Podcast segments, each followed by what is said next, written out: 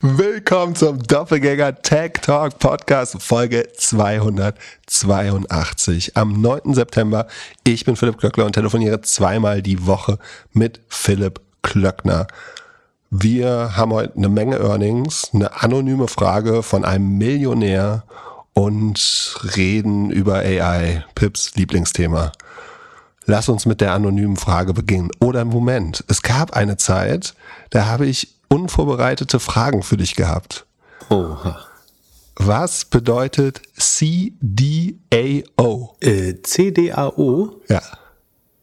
In welchem Zusammenhang denn? Wo hast du das gelesen? Möglicherweise den einzigen Earnings Call, den ich mir zur Hälfte in Vorbereitung für diese Folge angehört habe. Oder meinst du CRPO? Nee, CDAO. Also ich weiß ja, welcher Call das gewesen sein muss. Okay, welcher Call war das wohl?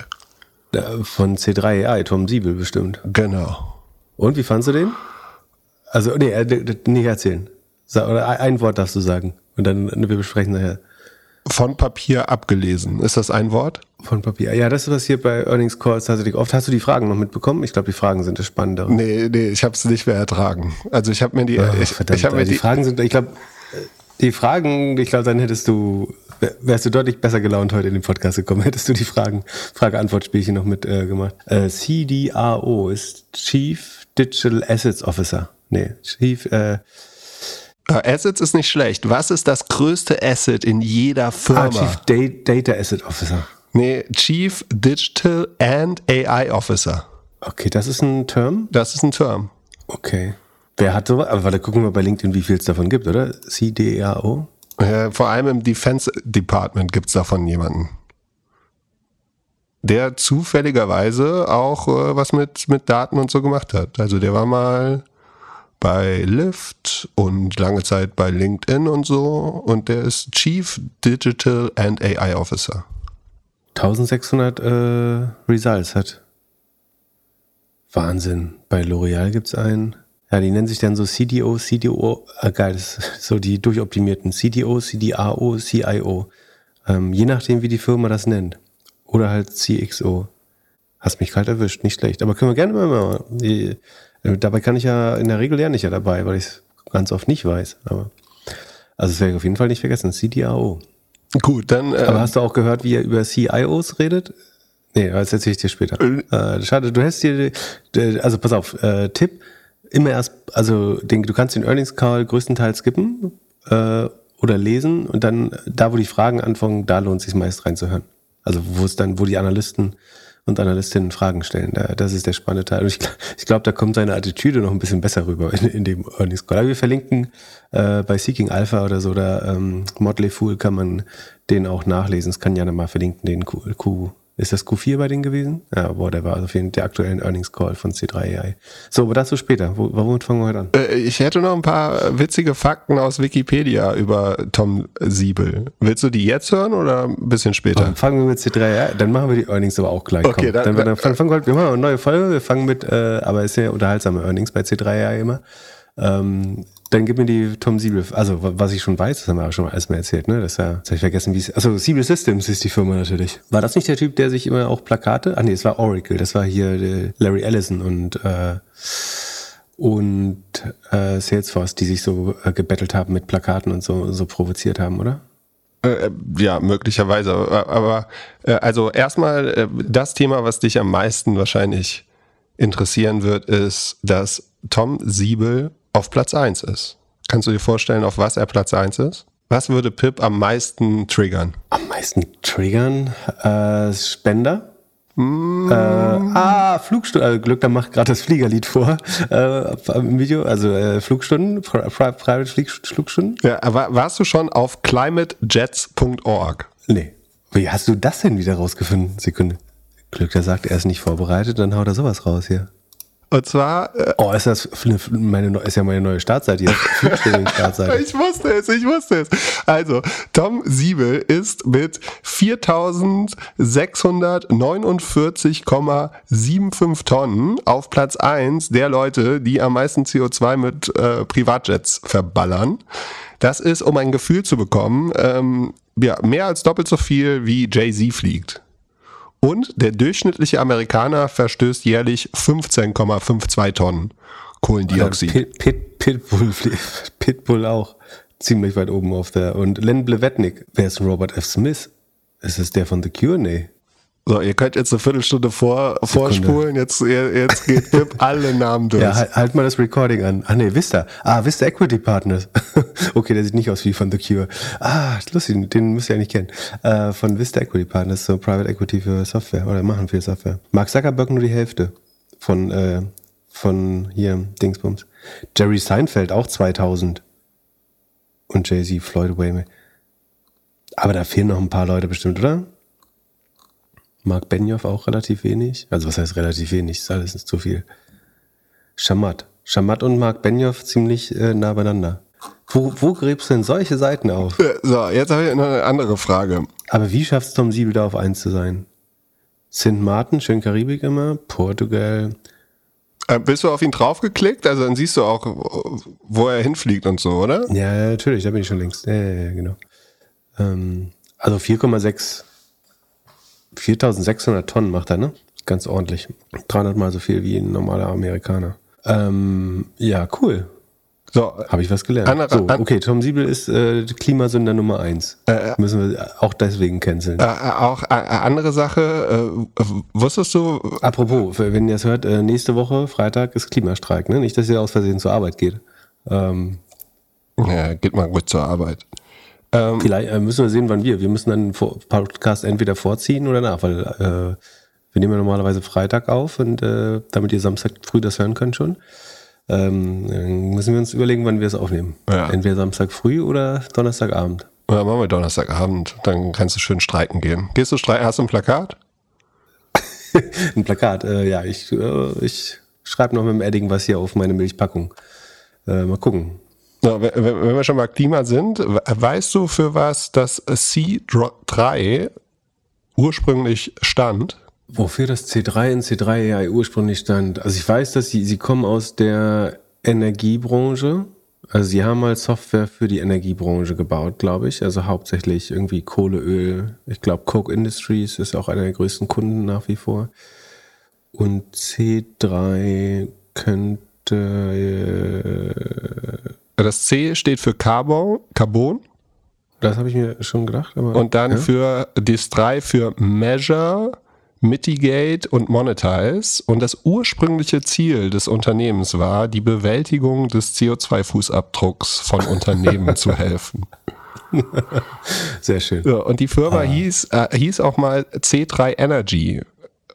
Genau, das haben wir schon mal erzählt in einer anderen äh, Episode. Und dann, aber es ur ursprünglich darum ging, CO2 zu zählen. Äh, aber das ist ja unheimlich lustig, wenn ihr dann so viel fliegt. Ja, und wusstest du, dass die, also dass es zwischen C3 Energy und C3 AI es noch einen anderen Namen gab? Ähm, haben wir auch erzählt schon mal in der Episode. Ja, kannst du dich aber noch dran erinnern? Mich nicht mehr. Nee. Was war das große Thema für große Firmen so? Achso, C3 Data hieß es bestimmt zwischendurch. Nee, noch davor. Fast, also es ist fast, fast richtig. Äh, Kannst du dich noch an IoT erinnern? Ah, hieß es C3 IoT? Ja. Wie heißt dem, demnächst heißt C3 Metaverse wahrscheinlich dann. Ja. Oder was auch immer als nächstes kommt. Dann, dann lass uns zu den Earnings gehen. Also ich, ich, ich war schon mal positiv überrascht, weil meine Erwartung war so ein bisschen, dass es so ähnlich, äh, also es so ein Hochglanz-Video-Earnings-Call wird, wie bei Adyen oder Palantir. Das war es nicht, sondern es war halt so ein normaler Earnings Call, wo der wohl schon 70 Jahre alte Tom Siegel echt vom Papier vorgelesen hat. Also das. Ach, vielleicht, vielleicht muss der so viel fliegen, weil er nicht mehr laufen kann. Kann auch sein. Oh, Pip. Es handelt sich hierbei nicht um Anlageberatung. Man sollte aufgrund des Gehörten keine Kauf- und Verkaufsentscheidungen zu Aktien und anderen Wertpapieren treffen. Es besteht immer das Risiko eines Totalverlustes. Solltet ihr dennoch aufgrund der Informationen im Podcast handeln, handelt ihr stets auf eigenes Risiko und wir können unmöglich für etwaige Verluste haften. Alles könnt ihr auch nochmal unter doppelgänger.io slash Disclaimer nachlesen.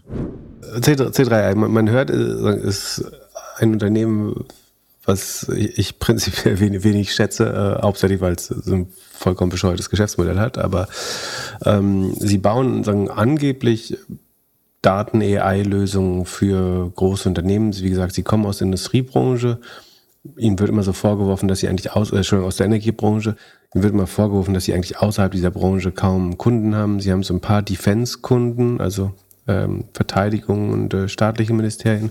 Konntest die Kunden fast immer an einer Hand ab, also an einer Hand ist ein bisschen übertrieben, aber sagen, es war eine kleine zweistellige Kundenanzahl, glaube ich. Dafür natürlich aber sehr teure Verträge. Aber eigentlich hat es immer auf keinen grünen Pfad äh, geführt. Ähm, wenn man schaut, das Geilste an dem Unternehmen ist der Bloomberg-Ticker, der AI heißt, AI. Das prädestiniert sich natürlich. Und, äh, und das, das, Traurigste wiederum ist, dass diese Aktie sich verzweieinhalbfacht hat äh, dieses Jahr. Ähm, also sie ist zweieinhalb Mal so viel wert wie am Jahresanfang. Und äh, der Wahnsinn ist, die Ergebnisse sind schlechter denn je. Äh, und trotzdem ist sie einfach zweieinhalb Mal so viel wert. Cool. Äh, weil halt irgendwelche Menschen die AI-Narrative äh, zu glauben scheinen. Ähm, äh, ja, also, ja. Ich habe mir die wichtigen Zahlen angeschaut und zwar Generative AI wurde 66 Mal im Earnings Call gesagt. Also ja, muss, genau. muss es halt die Zukunfts-AI-Firma sein. Ja, und zwar äh, schlagen die das mit Masse tot. Es gibt nämlich zwölf Fälle. Es gibt keine Firma. Sie sind die einzige, nein, er hat gefragt, das war eine Frage. Kennen, nennen Sie mir eine Firma, die zwölf verschiedene AI-Produkte schon hat. Äh, da, da, das ist, äh, Sie sind Early Mover und, ähm, aber da kommen wir auf die Narrative kommen wir gleich. Wir würden äh, frevelhafterweise einmal mit den Zahlen starten. Gut, ich ähm, gehe mal auf um doppelgänger.io slash sheets. Genau, da kann man das ganz vorne im Reiter AI so ein bisschen nachvollziehen. Also historisch war es so, dass sie eigentlich kaum gewachsen sind und dass sie für jeden Euro Umsatz zwei Euro Kosten hatten, beziehungsweise damit für jeden Euro Umsatz ein Euro Verlust gemacht haben. Ähm, Im letzten Quartal sah es das jetzt so aus, dass sie 72 Millionen rund Umsatz gemacht haben und 74 Millionen Verlust. Und das ist also die, sie haben seit fünf Quartalen eine dreistellig negative operative Marge, also knapp über 100, also minus 100 Prozent.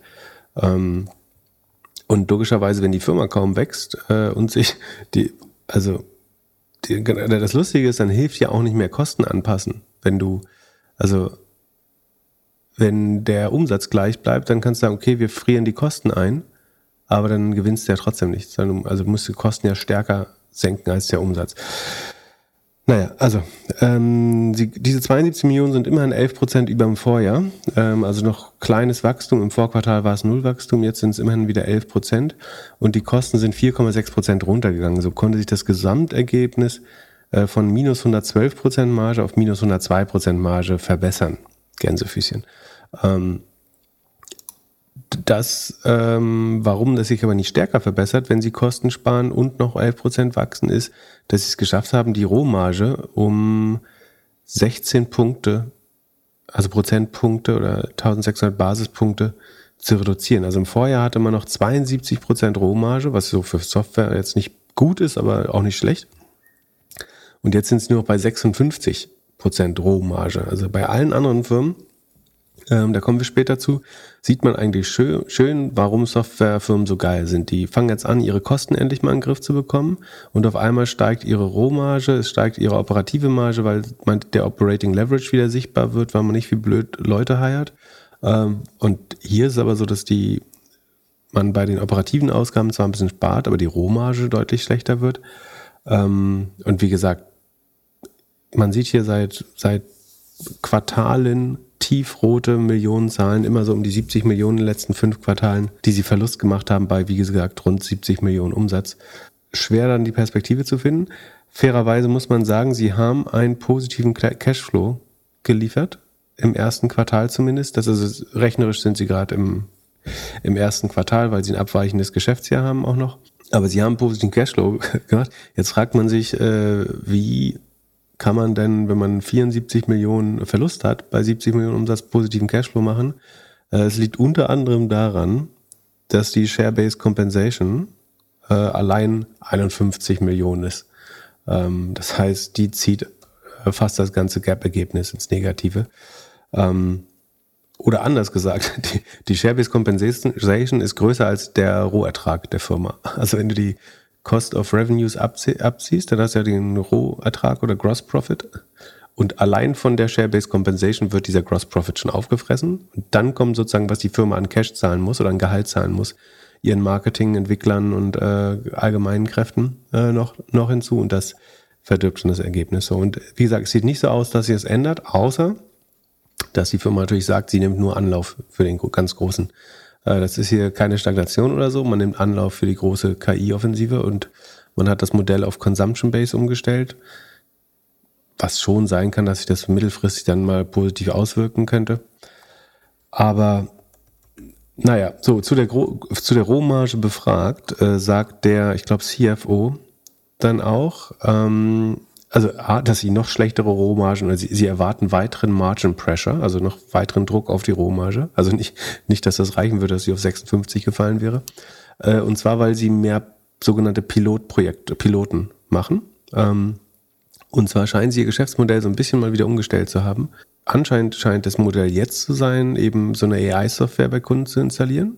Und die zahlen aber nicht 10 bis 50 Millionen mehr dafür, sondern nur noch 250 bis 500.000 und würden später, wenn sie die AI nutzen, dann die Rechenzeit bezahlen, also ein Konsum, konsumgetriebenes Modell. Äh, ob man damit mit auf 80% Marge kommt, bin ich mir auch nicht so sicher, ehrlich gesagt. Also ob du CPU-Zeit noch mit 80% äh, Aufschlag oder es sind ja 400% Aufschlag eigentlich weiterverkaufen kannst, dann nicht so sicher. Aber so der Grund, warum die Rohmarge so einbricht, ist angeblich, weil eben sie so viele Pilote starten. Da jetzt gibt es eigentlich nur zwei Gründe dafür. Äh, entweder bieten sie diese Piloten umsonst an und deswegen kommt es zu keinen Umsätzen. Oder sie nutzen Forward Engineers, also sie schicken Leute zur Implementierung zum Kunden. Das kann ich mir gut vorstellen, weil das Business ist und hat ähnliche Aspekte zu, zumindest wie Palantir.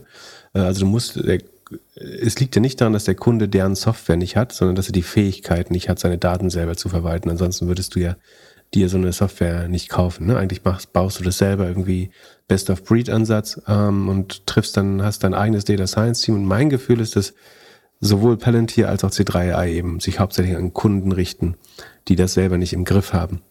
Und deswegen schicken sie Forward Engineers zum Kunden hin und der mal sagt, wo geht's denn hier zur Datenbank? Äh, und dann werden die, die, die, die Digital Assets angebunden ähm, und, und die Daten und dann erklärt man den, ähm, den Leuten dann, wie, wie sie jetzt schlaue Fragen stellen können an ihre eigenen Daten. Ähm, so muss man sich das, glaube ich, ganz grob vorstellen. Dann auch lustig, dass der, C der CEO, äh, CFO redet dann nur von nur 20 Prozent, äh, 20 Millionen Verlust und nur minus 26 Prozent operative Marge, was ja fast gehen würde.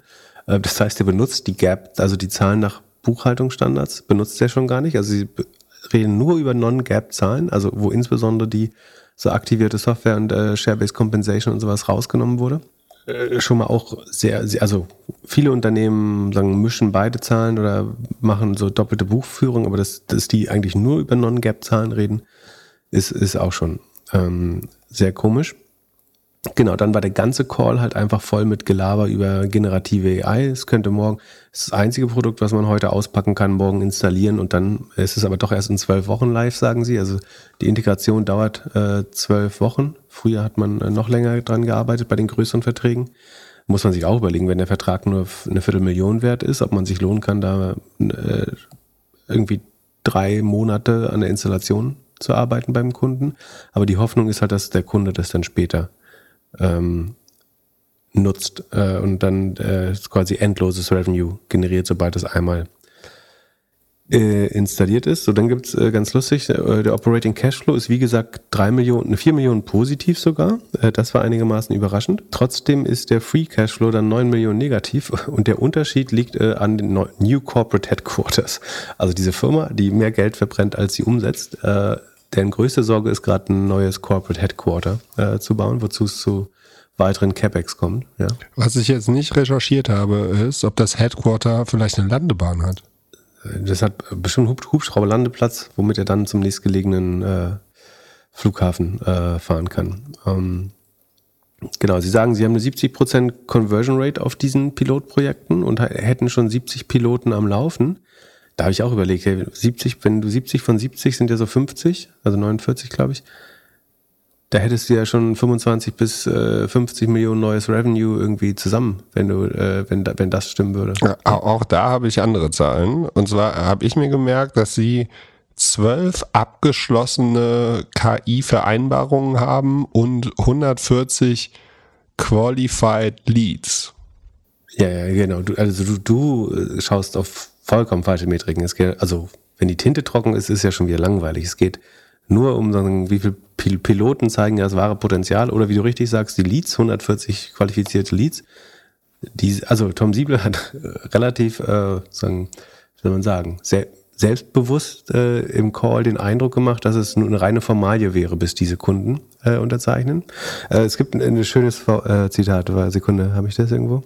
Also es geht darum, warum sagen Kunden dann doch nein? Also der, C, der CFO sagt, äh, wir haben 74 Piloten, wovon 70 noch kein Nein sind. Äh, und die wenigen Neins, äh, und dann äh, geht Tom Siebel auf eine, also dann wird eine andere Frage gestellt und Tom Siebel sagt, nee, nee, das kann ich so nicht stehen lassen. Neins gibt's bei uns nicht eigentlich. Let me comment on the no's. The no wasn't that the pilot wasn't successful, okay? The no, because I know these exactly what they are, okay? And they were hugely successful. what happened is the genius CIO, okay, went to the CEO and said, oh, we're going to build this ourselves out of a bunch of Tinker Boys, so let him go do that, okay?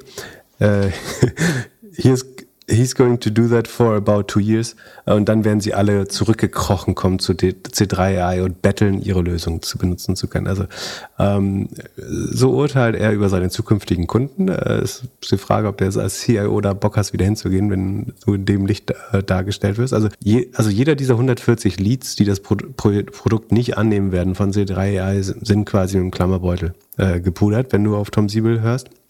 Und es ist nur eine Frage der Zeit, äh, bis die alle konvertieren. Genau, dann wird da so ein bisschen oft darauf angesprochen, ähm, warum die RPOs, also Remaining Performance Obligations, das quasi das schon zugesicherte Umsatz, der noch nicht verdient wurde, warum der weiter sinkt und sagt, ja, weil wir halt keine großen Verträge mehr verkaufen, sondern diese ganzen kleinen. Ähm, dann sagt er auch, one client is half a billion, äh, also um den, den, den Analysten zu beruhigen. Äh, es gäbe also noch einen einzelnen Kunden, der eine halbe Milliarde ausgibt. Das ist komisch, weil sie ja nur 700 Millionen Umsatz, also insgesamt machen sie ja nur 70 Millionen Umsatz im Quartal. Aber angeblich gibt es einen Kunden, der eine halbe Milliarde ausgibt. Naja, er sagt dann, sind vielleicht auch nur 300 Millionen und dies und das. Äh, vielleicht ist es auch nur noch ein bisschen weniger. Und dann also weiter geht's. Also jetzt äh, wörtliche Zitate. We are the masters of the universe at aggregating uh, structured data and non-structured data, sensor data, enterprise data, okay? Images, what have you, into a unified federated image. Also ne, er wird danach gefragt, ob die multimodalen Modelle von anderen, äh, von, also die Bilder und Videos mit betrachten können, äh, von anderen Anbietern, ob die nicht besser werden. Und er stellt vollkommen klar, sie sind die Masters of the Universe dieser Kategorie. Ähm, also Google, OpenAI und so weiter können quasi einpacken. We have 14 years of that. We are really good at that, okay? So that's easy, okay? And then, okay, er sagt offenbar oft, okay, ich lese das jetzt mit, ist ein bisschen nervig, ich weiß, aber man muss mitlesen, um Tom Siebel zu verstehen, habe ich das Gefühl. Also er macht immer so ein konfirmatives, okay, so als, damit du dich richtig dumm fühlst. Ich lese es jetzt mal so, wie es er sagt. We have 14 years of that. We are really good at that, okay? So that's easy, okay? And then okay? Where all the mappings are working out by one deep learning model, okay? They're stored in a vector data store. So, ähm, also er erklärt quasi, wie, wie sie ähm, die ganzen Sachen anbinden äh, und dann ein eigenes Deep Learning Modell haben. Und dann am Ende stellen sie, ich glaube, mit einer anderen Technologie, die sie dann doch woanders herholen, äh, erlauben sie dem Nutzer ähm, Fragen zu stellen. Was gut ist an der, an der Software ist, zumindest dann, wenn sie das hinkriegen, ähm, dass es eben keine ähm, Large Language Models sind, die so ambivalente Antworten geben, sondern sie geben dir eine konkrete Antwort und sie sagen dir, wie sie die Lösung gefunden haben. Also sie sind deterministisch, nicht probabilistisch. Äh, das heißt, wenn du dreimal die gleiche Frage stellst, kriegst du dreimal die, weil, also ein ChatGPT, wenn ich dir dreimal frage, was war der Microsoft-Umsatz 2022, gibt's, worauf es logischerweise nur eine An An äh, Antwort gibt, gibt es die Möglichkeit, dass es rät und falsch rät. Äh, und das jedes Mal anders redet auch. Ähm, das Problem willst du drauf. Das ist für einen Business-Kontext brauchst du. Äh, das natürlich so. Kurze Werbeunterbrechung. Kannst du dich noch erinnern, als ich vor einem Jahr Pickleball nach Deutschland bringen wollte? Oliver, der VP Sales von Personio, hatte sich damals bei mir gemeldet und wenig später ein cooles Pickleball-Team-Event in München organisiert. Vor ein paar Tagen haben wir erneut gesprochen und Oliver meinte, dass er Leute im Sales sucht. Wenn du also SaaS-Sales lernen möchtest oder sogar schon Erfahrung im Software-Sales hast, solltest du dir mal die Jobseite von Personio, der All-in-One HR-Software-Lösung aus München, anschauen. Du könntest zum Beispiel als SDR, also Sales Development Representative, anfangen und Sales von der Pike lernen. Also wie kommt man beim Kunden durch die Tür?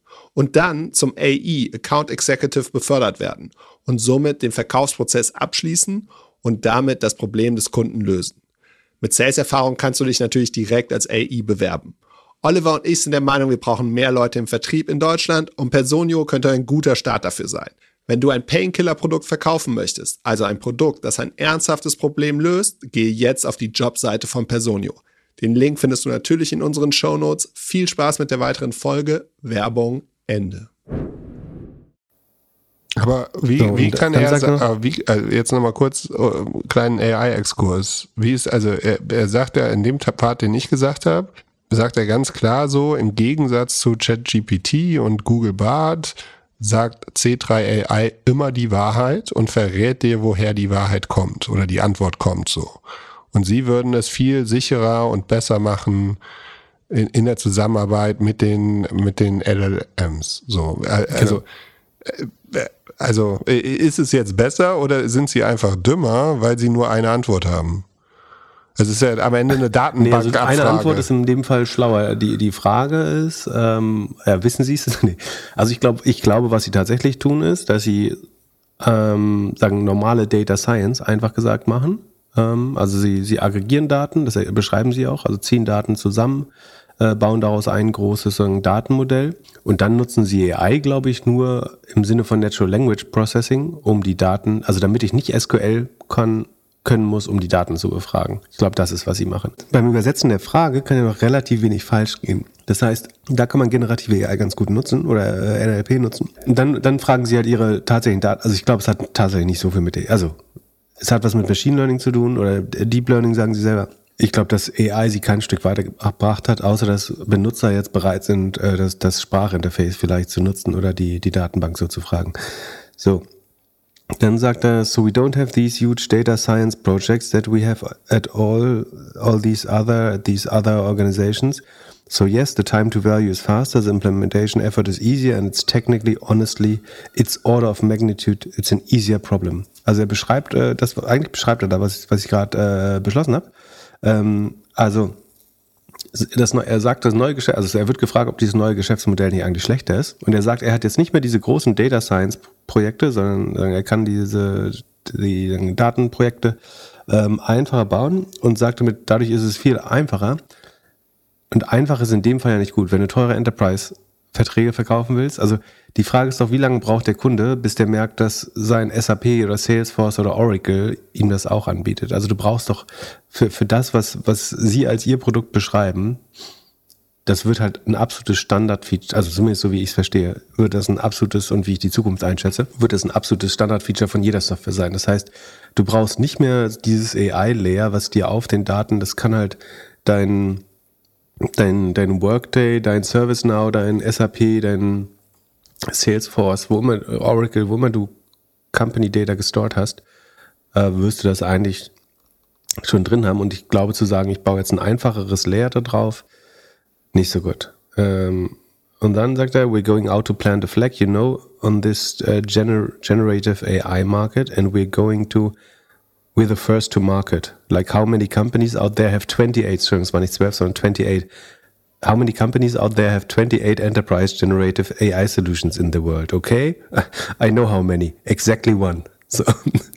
Also, wer Bock hat, äh, ich kann es sehr empfehlen, um äh, den, den Typen einzuschätzen. Es gibt äh, bestimmt Leute, die aus Versehen diese Aktie gekauft haben, weil AI draufsteht. Ähm, ich, ja, hat auch gut davor, funktioniert dieses Jahr. Also, wenn du das gemacht hast, hast du dein Geld für zwei, zweieinhalbfacht. Ähm, Herzlichen Glückwunsch und es gibt eine gute Chance, dass das weiter hochgeht. Äh, aber wenn man sich die Zahlen anschaut und den CEO, kann man daran eigentlich nur, äh, nur, nur zweifeln. Also ich, ich fand äh, das Auftreten komplett überzogen. Die Zahlen sehen halt genauso aus wie immer. Es gibt jetzt eine minimale Chance, dass es so ein Hockeystick gibt durch die, also dass die Kunden wirklich, also dann das Bull-Szenario für diese Aktie, beziehungsweise woran man glauben muss, äh, wenn man sie da investieren will, ist, ähm, dass Kunden fünfmal so viel wie die Cox zahlen, um äh, quasi AI-Compute zu nutzen in diesem Con Consumption-Driven äh, Model. Dass diese ganzen Viertel bis halbe Million Verträge, das sagen von diesen 70 da deutlich mehr als die Hälfte konvertieren Das ist halt die, die Frage, ob das äh, klappen wird. Und dass alle anderen Software-Suiten nichts machen. Das muss man auch noch glauben. Äh, dann wäre C3AI, glaube ich, eine gute Lösung. Äh, ansonsten halte ich es äh, für, für sehr schwer, ehrlich gesagt. Ähm, äh, seit IPO im Dezember 2020 minus 77 Prozent. Jetzt sieht es ja was natürlich super, aber ich bin auch. Ich fand ja, das heißt, das, waren zwischendurch mal minus, über minus 90, ne? Ja, aber der, also ist schon ähm, äh, ein Beispiel für selbstbewusstes Auftreten eines CEOs. Das kann man schon sagen. Er hat auch so, einen, so im Nebensatz gesagt, ja, es gibt ja diese Menge von AI-Startups, die jetzt äh, alles machen und Milliardenbewertungen haben. Äh, und das können wir auch alles nach dem Motto.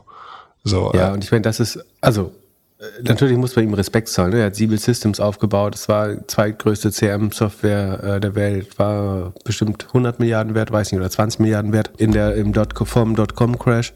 Äh, und ist ein furchtbar erfahrener Typ. Aber sorry, ich glaube nicht, dass die besten, ich habe keine irgendwie Top-AI-Leute gehört, die gesagt haben, ich hoffe, dass sie irgendwann einen Job bei C3AI bekommen. Ähm, ich glaube schon, dass sagen die, die Innovation gerade woanders gemacht wird ähm, und dass C3AI nicht, nicht Teil äh, der Geschichte sein wird. Ähm, trotzdem vermarkten sich zweifelsohne äh, gut. Und ja, bin gespannt, äh, wie lange es dauert, bis das äh, Geld da alles. Äh, das ist auch immer ein gutes Anzeichen, dass die Firma sich verpflichtet sieht, ihr Cash zu reporten. Habe ich das hier mit in der Tabelle? Äh, Habe ich nicht mit aufgenommen. Achso, aber das Cash ist natürlich gar nicht so schnell geschmolzen, weil der Cash, operative Cashflow, also sie haben ja nur 9 Millionen verloren, habe ich ja gesagt, oder 8, ähm, wegen des Headquarters. Das heißt, muss man sehen, wie im nächsten Quartal das Cash ist. Es war jetzt tatsächlich mal positiv. Ähm, aber selbst wenn, wirst du halt brutal verwässert. Ne? Also die Verwässerung ist äh, 10% letztes Quartal, 8,3% dieses Quartal. Also jedes Jahr gehören dir 10% weniger der Firma. Ähm, das ist halt der Effekt, ne? wenn du die mit Share-Based Compensation, die, die hier super hoch ist, die die Leute bezahlst, ähm, dann ist die Firma vielleicht sogar Cashflow positiv, obwohl sie eine operative Marge von minus 100 Prozent hat. Ähm, aber du wirst halt massiv äh, verwässert. Aber so hoch wie die Aktie wieder steht, ist es ja im Zweifel auch wieder schlau, die Leute mit, mit Aktien zu bezahlen, wenn die so, wenn die Entwickler äh, daran glauben. Warum nicht so? Genug Zeit verschwendet an C3 AI. Jetzt haben wir wieder ein Vierteljahr Ruhe ähm, sind, wie gesagt, im Sheet. Dann lass uns bei AI bleiben und beantworte mir mal, welche Auswirkungen AI auf Amazon Seller hat. Also Amazon Seller sind diejenigen, die auf Amazon über den Marktplatz Produkte verkaufen und eigene Brands aufbauen. Gibt es Beispiele wie wir die Ladekabelfirma Anchor, könnte auch Snox oder so als Beispiel nehmen. Brands, die die letzten zehn Jahre sich eine Marke aufgebaut haben oder auch einfach Sachen im großen Stil über Amazon verkaufen, die Amazon nicht selbst herstellt, nicht selbst verkauft. Genau, genau. Und ähm, ich bin diese Woche über einen Artikel beim marketplacepulse.com, äh, können wir auch verlinken, äh, gestoßen. Da geht's quasi darum, wie AI das eigentlich verändern würde. Und es ist eigentlich relativ logisch anzunehmen, dass du durch den Einsatz von AI, also es gibt schon sehr spezialisierte Tools, um Produktbeschreibungen zu machen äh, und so weiter, Freistellerbilder und und und, ähm, dass insbesondere da quasi die Lücke zwischen besonders guten und besonders schlechten Händlern äh, oder Verkäufern deutlich geschlossen werden sollte äh, durch AI. Und das hat eine ganz spannende Implikation. Ne? Also das eine ist erstmal, dass dieses Dropshipping ja zumindest für Leute, die das wirklich gut machen, immer noch recht auskömmlich sein kann, weil die Konkurrenz aus China äh, schläft, kann man nicht sagen, aber weil sie sagen, teilweise qualitativ nicht auf dem gleichen Level ist, ne? weil sie keine guten deutschen Produkttexte äh, übersetzen können oder sich nicht die Arbeit nehmen oder nicht mit Agenturen zusammenarbeiten, die die Produkte besser darstellen ähm, und so weiter. Davon profitieren Leute, die eigentlich nichts anderes machen, als die Produkte zu kaufen mit besseren äh, Grafiken, besseren Texten, ähm, besserer Formatierung der Texte, USPs und so weiter ähm, hier online äh, zu stellen. Und insbesondere die Lücke sollte ich sehr schließen. Ne? Die, die Übersetzungstools werden besser, die Textgenerierungstools äh, werden besser. Ähm, es gibt, wie gesagt, Tools, die spezifisch aus erfolgreichen, also du kannst ja theoretisch aus Amazon-Daten lernen und da auch noch wenn du dann noch die Erfolgsdaten der Texte hinterkleben würdest, dann kannst du ja sogar lernen, was besonders gute Texte sind. Äh, also nicht nur, was die häufigsten sind, wie die typischerweise aussehen, sondern auch, wie sehen die erfolgreichsten äh, Texte aus. Äh, also schließt sich die Lücke zwischen dem lokalen Superhero und dem, äh, sagen, wenig Amazon-savvy Produzenten äh, in China eventuell. Auch, aber es wird auch immer einfacher für neue Leute einzusteigen. Steigen, ne? ähm, das war schon immer nicht, also es wird vor allen Dingen so dargestellt, als wäre es nicht besonders schwer. Es ist dann doch oft schwerer, als man denkt, aber ähm, die, die Lücke sollte schließen zwischen jemandem, der es schon echt lange macht und echt gut macht äh, und neu. Ähm, und also im letzten Jahr, nee, von 2021 sind 200.000 neue Brands entstanden auf Amazon. Äh, nur zum Vergleich. Ne? Also es sind wirklich viele Leute, die jeden Tag noch damit anfangen, irgendwie ihre neuen Kuchenschaber, äh, Bewässerungsplastikflasche, keine Ahnung, was man so da an Brands macht, äh, Küchenmesser, Tita, Pipapo. Ähm, das heißt, da entstehen noch unheimlich viele. Ne? Und es macht eigentlich Sinn zu glauben, dass in alle Schritte in diesem Prozess, dass die AI, also du kannst auch ein Level höher gehen, äh, Handelsfunktion, haben wir, glaube ich, schon mal eine Episode zu gemacht. Äh, da ging es darum, warum, warum damals meiner Meinung nach keine Brands auf Amazon entstehen werden ähm, und warum es äh, Handel auch schwer hat. Sonst gibt die irgendwie Ober, Oberpartleitner entscheidet, äh, unterscheidet so, ich glaube, sechs Handelsfunktionen. Also Qu Qualität und Quantität. Quantität ist die Losgrößentransformation, also einfach gesagt, ich haus von der Palette äh, in kleine Packung oder ich nehme dem Hersteller sagen die Wochenproduktion ab und die kann ich aber natürlich nicht an Konsumenten verkaufen, sondern ich muss runterkonfektionieren. So das ist die Quantität, Quantitätstransformation. Dann Qualität ist halt das richtige Sorti, Sortiment zu finden. Da würde man schon sagen, da braucht man den Händler sowieso nicht mehr. Das kannst du durch Daten. Die Daten hast du auf Amazon Nachfragedaten. Äh, das kann keine Handelsfunktion mehr sein, Produkte auszuwählen. Ähm, du hast Tools, die das machen, so Helium 10, Smart Scout, Jungle Scout, die machen das jetzt Amazon spezifisch, dadurch, dass die Suchanfragen äh, auswerten. Und äh, also Qualität, Quantität kannst du eigentlich haken. So, dann gibt's die räumliche Überbrückungsfunktion. Also ich muss sagen, von China das nach, äh, nach Rotterdam, äh, Duisburg und irgendwann eben äh, zum Kunden bringen. Das übernimmt Amazon ja quasi komplett. Ne? Also vielleicht muss es noch bis zum Amazon-Lager äh, erledigen, aber auch das sagen, wird Amazon die ja zunehmend mit ihrer eigenen Handelsflotte äh, abnehmen, sei es Flug oder ähm, Fähre äh, oder Schiff. Ähm, wie du weißt, sind wir jetzt alle Schiffsexperten. Ähm, das ist letztlich FBA, ne? also sowohl die, die, die Quantitätsfunktion, also wie schaffe ich es von der Palette in einzelne Pakete, das ist Fulfillment bei Amazon. Die räumliche Überbrückung ist Amazon Logistik oder eben Kombination aus DHL, UPS und Amazon äh, Logistik. Dann hast du die zeitliche Funktion, dass in dem Moment, wo es produziert wird, nicht gebraucht wird. Dabei geht es letztlich, die Lösung für die zeitliche Funktion ist Lagerung. Das macht Amazon FBA auch für dich äh, am Ende. Man kann argumentieren, Kreditfunktionen gibt es noch durch die Inkonkurrenzen des Kapitalbesitzes, also dass äh, die Leute immer nicht in dem Moment das Geld bekommen, wenn sie eigentlich äh, die, die Kosten erleiden als Hersteller oder Händler. So, da, da gibt es Finanzierungslösungen, das kannst du eigentlich auch mit Fintech äh, lösen oder mit den neuen Handelsfinanzierungslösungen, die gibt. Und letztlich noch die Werbefunktion, das ist eben, dass der Händler sagen, das Produkt vertreibt so, Oberpartleiten hat gesagt, das ist eine Werbefunktion. Äh, Seifert und äh, Buddeberg, so die haben das später sich angeschaut, die Funktion, die sagen, das ist eine Absatzfunktion. Also der, der Händler ist eigentlich, er nimmt selber das um, den Umsatz an. Das heißt, er wirbt nicht, sondern er verkauft, also kauft an. Er ist selber der Abnehmer für den Hersteller äh, und verkauft es dann weiter. Aber das ist letztlich äh, relativ egal, wie man sieht. Und ähm, Seifert und Budeberg sehen beide, ähm, dass du noch eine Beratungsfunktion hast. Äh, in beide Richtungen des Marktes. Also du berätst den, den Hersteller und den Kunden äh, sozusagen, um da, weil die sich ja nicht gegenseitig treffen und weil nicht alle Informationen in den Preisen enthalten sind, äh, sagen, das, das kann der Händler noch machen. Aber letztlich muss man sagen, als die, die ganzen Dinge sind, also die, sagen, das, was ein Händler ausgezeichnet hat, in dem du exzellent sein konntest, das gibt's nicht mehr. So, das Sortimentieren, äh, Konfektionieren, äh, das irgendwie äh, Veredelungsfunktionen gibt's noch, schönere Verpackungen. Da, auch das kann letztlich äh, eine AI größtenteils unterstützen. Wie gesagt, ähm, fängst du an, also du stell dir vor, du fängst morgen an zu dropshippen. Sag mal, dann guck mal, wie strukturiert du denkst. Was, woran, womit fängst du an? Ja, Pickleball-Schlägern. Okay, das ist die richtige Antwort auf, also es, ja, ist eigentlich die richtige Antwort, aber wie, wie kommst du auf Pickleball? Äh, Trendsport wird nachgefragt. Genau, der erste, du identifizierst. Such, äh, erste Suche ist Amazon. Genau, du identifizierst eine Nachfrage erstmal. Ne? Also schaust, was kann, was ist denn gerade in der Nachfrage und eventuell schaust du noch, äh, aber Pickleball wäre zum Beispiel ein Beispiel, wo es aktuell wahrscheinlich äh, aus unverständlichen Gründen Nachfrage gibt. Was ist der nächste Schritt? Also, und jetzt, wie gesagt, haben wir gerade erklärt, das löst eigentlich Amazon als effizienter Marktplatz, in dem es Daten zur Verfügung stellt teilweise und wenn nicht, gibt es eben Tools, die die für dich generieren.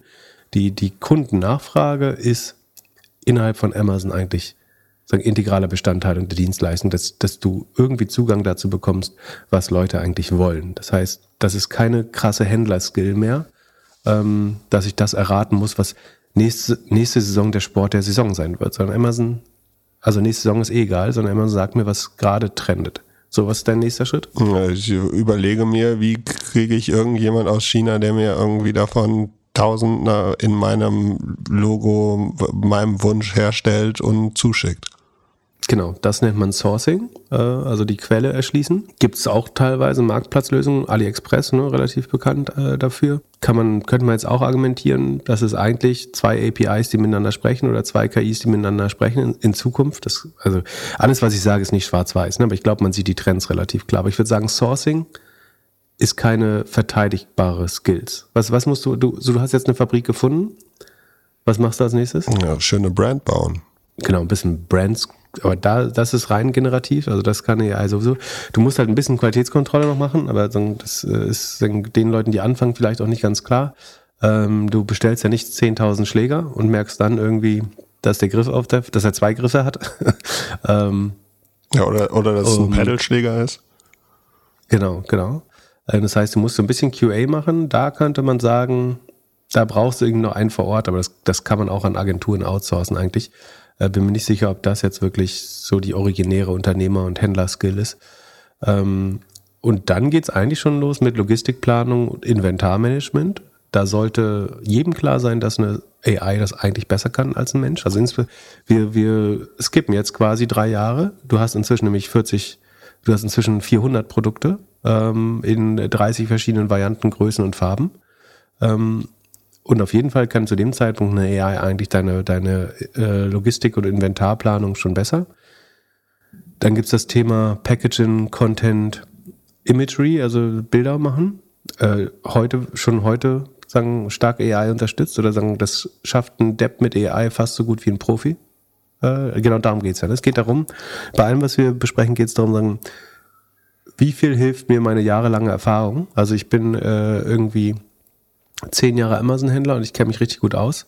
Wie viel Vorsprung habe ich vor jemandem, der heute damit anfängt? Und die, meine These oder so, was der Artikel auch sagt, ist, dass das eben sehr klein wird. Das heißt, so Packaging Content, äh, das, das sinkt auf fast null, würde ich sagen, der Vorsprung. Ja, ich halte dagegen.